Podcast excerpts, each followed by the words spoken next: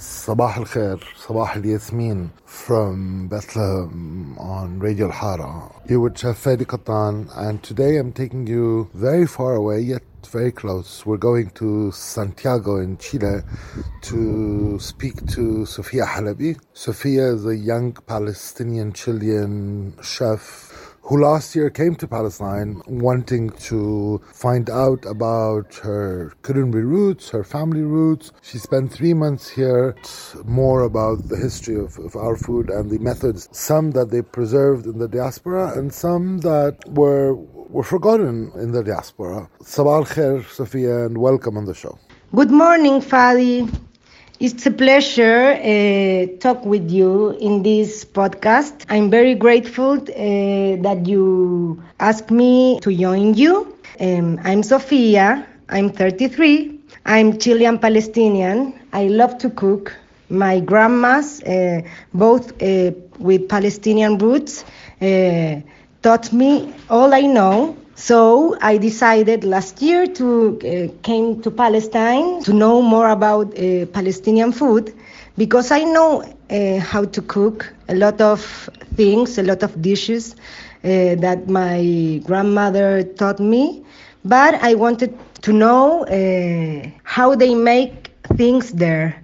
I want to know like everything about Palestinian food and how they use like some spices, how they use the laban, how you can do a lot of things that in Chile we don't use it so much. I learned also to do a lot of things with dough, like ajin. I think it was the most amazing experience in my life, like being there for 3 months.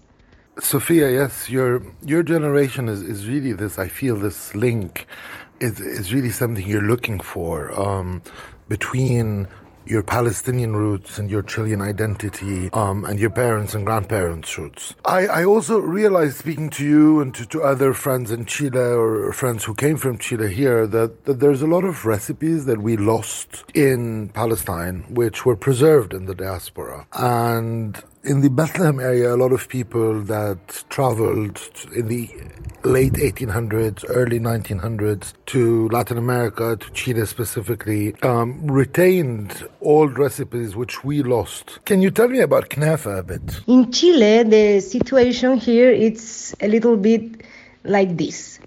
We have a lot of restaurants about Arab food, but there's no restaurant about Palestinian food. All the Palestinian food that we cook in Chile, it's in our houses, like with our grandmas or my mother. We can eat like classic food, Palestinian food in restaurants, like maklube or shish barak, or those kind of dishes. So I think like my job, the job of my generation, it's to continue these traditions, like be proud of our roots and stay with these traditions alive by cooking, like cooking all these dishes that our grandmas taught us, and also the things that I learned like in Palestine when I was last year. I think it's one of the ways to show in Chile more about Palestinian food. So it's our job to continue our traditions and to be proud of our roots. You know, it's funny because the only knafe that we know in Chile until a few years ago was the knafe as this dough cut like a spaghetti with the spice syrup with the walnuts on top.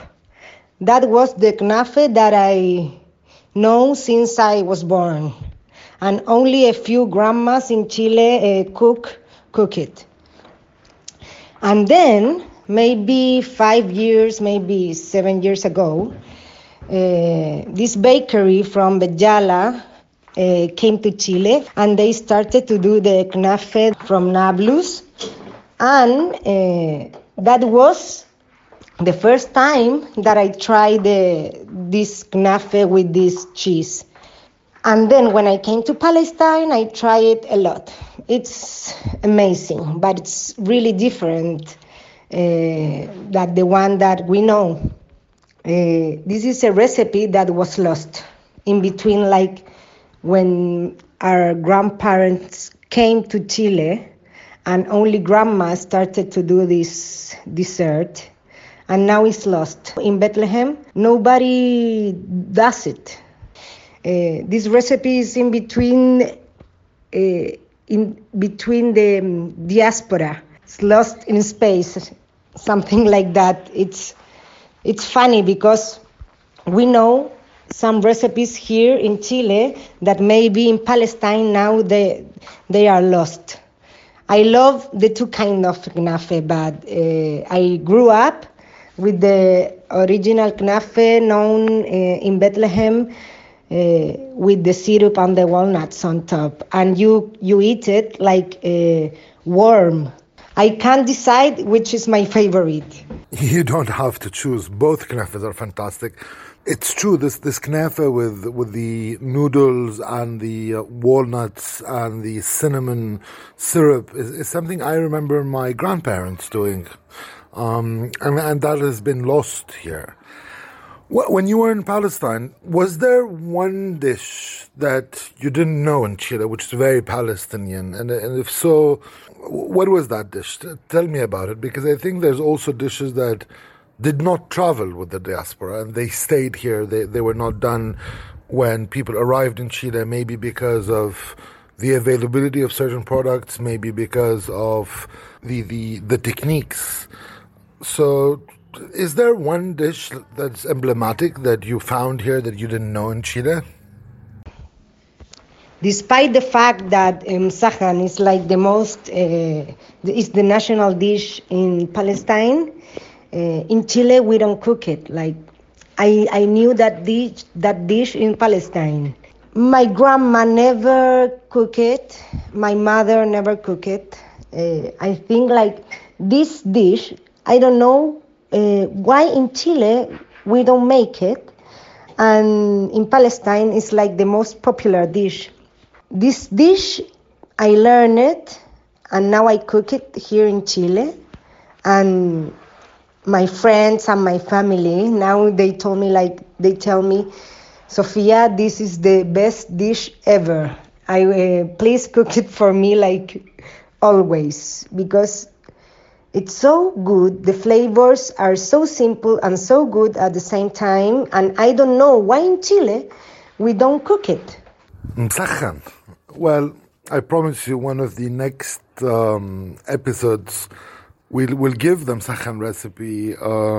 It's an easy-to-do dish. It's fantastic. I think maybe people did not travel with the msakhan because sumac was not available when they first arrived, and olive oil maybe, because the two main components that give flavor to this dish are the olive oil and the sumac.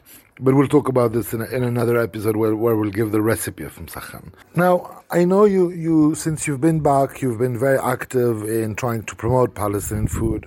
We had long discussions here about the difference between Cocina Árabe and Cocina Palestina, and you were very conscious. I think you even had a website or a domain at the time that was cocinapalestina.cl. which was there, and you were already planning this. But we talked a lot about it, because it's something I feel we as Palestinians, wherever we went, we did not promote our cuisine first. We called our cuisine Middle Eastern cuisine. Maybe we were not comfortable with using the word Palestine. And I think today things are changing. And I think in Chile, you're the first to change this, to say, no, you're doing Cocina Palestina. You're actually... Your business is called Cocina Palestina. So you're being a bit of an example in food. I think there's other examples in music, in arts. Somebody like our friends from the Diaspora Trio, for example, have regained, with the help of Elizabeth Cassis, have regained the strength of Palestinian music. They were here on her tour. They worked with Palestinian musicians. They've gone back to Chile. They're editing their music. They're diffusing music, which is Palestinian, and I think that's fantastic. Can you tell me a bit about like this whole perception of the roots of where do we stand with our roots in Chile? How are people living this today? I feel and I know that I made a big impact here in Chile with my trip. A lot of people started to ask me for recipes and they started to saw my Instagram stories and they wanted to know more about Palestinian food. A lot of people here in Chile only knows the mashi, warak dawali, kusa, malfuf. But that's all. Maybe we cook marmaon, maftul, but our grandmas. So when I went to Palestine and then I came back, a lot of people, they started to use hashtag Cocina Palestina, hashtag Palestinian food, and all that. So I think I made a big impact here in Chile to all the community and people. Not Palestinians also want to know a lot about our culture. It was a window for me to show to the world Palestinian food. So I feel like it's my job. It's the job of our generation. Some people go to Palestine and connect with other things, not food, maybe with political things, maybe with some other things. I connect with food. And food is my passion, and it's my only way to show people how Palestinians are. We are a big group of people around the world searching how to reconnect with their roots, how to show the world that we exist, and we are going to continue showing our recipes, showing our culture. In this way. Maybe some other people can do it, maybe writing, maybe, I don't know. A little bit of that. I think that's the best thing about our generation, how they want to reconnect with their roots, with their heritage, with the things that our fathers and our grandmothers left behind. So the diaspora, the Palestinian diaspora, it's so big, and it's our job to keep it alive, to keep Palestinian traditions alive. It was great to hear this very positive attitude you have, and there's really this thirst to want to reconnect with Palestine and to want to promote Palestinian food. And I think there's a lot of Palestinians that cook across the world, and I think all these Palestinians can promote in their own culture, in their own vision of things, in their own interpretations, our cuisine. Sofia, thank you for being with us. It's really a pleasure to speak to you, and I wish you all the best of luck in Chile, and we'll see you very soon. I hope you'll come back to Palestine very soon. Thank you, Fadi, so much for the invitation. It's my pleasure always talk to you about food. I'm happy because talk about Palestinian food, it will always be a pleasure. I hope that this coronavirus, ends. I would love to go again and stay a lot of time doing research, eating, cooking, all of that. It was so good to came last year because I met you and I met a lot of people that.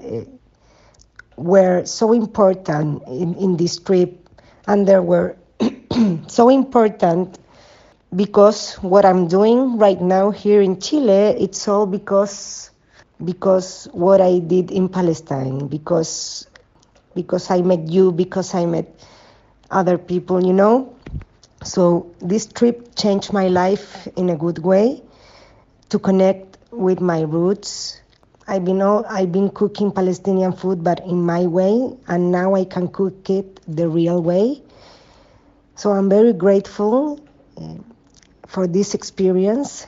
Shukran, Fadi, a lot. I hope I can see you again sooner than later. Goodbye. I do hope that everybody's safe, that everybody's well, and that after all of this epidemic is over, safely, I hope, for everybody, you'll come back. And you'll come back and we'll work more together. And you'll travel across the West Bank and Jerusalem, inshallah, Gaza. And you'll be able to see a lot of different Palestinian things. You know, if you're in Jaffa or Nazareth or Akka or Jerusalem, wherever you are within Palestine, you will have very different tastes and flavors. Thank you for listening. Sabah al Khair, Sabah al Yasmin from Palestine, and we'll talk tomorrow with a recipe. Stay safe, stay home, and keep on cooking.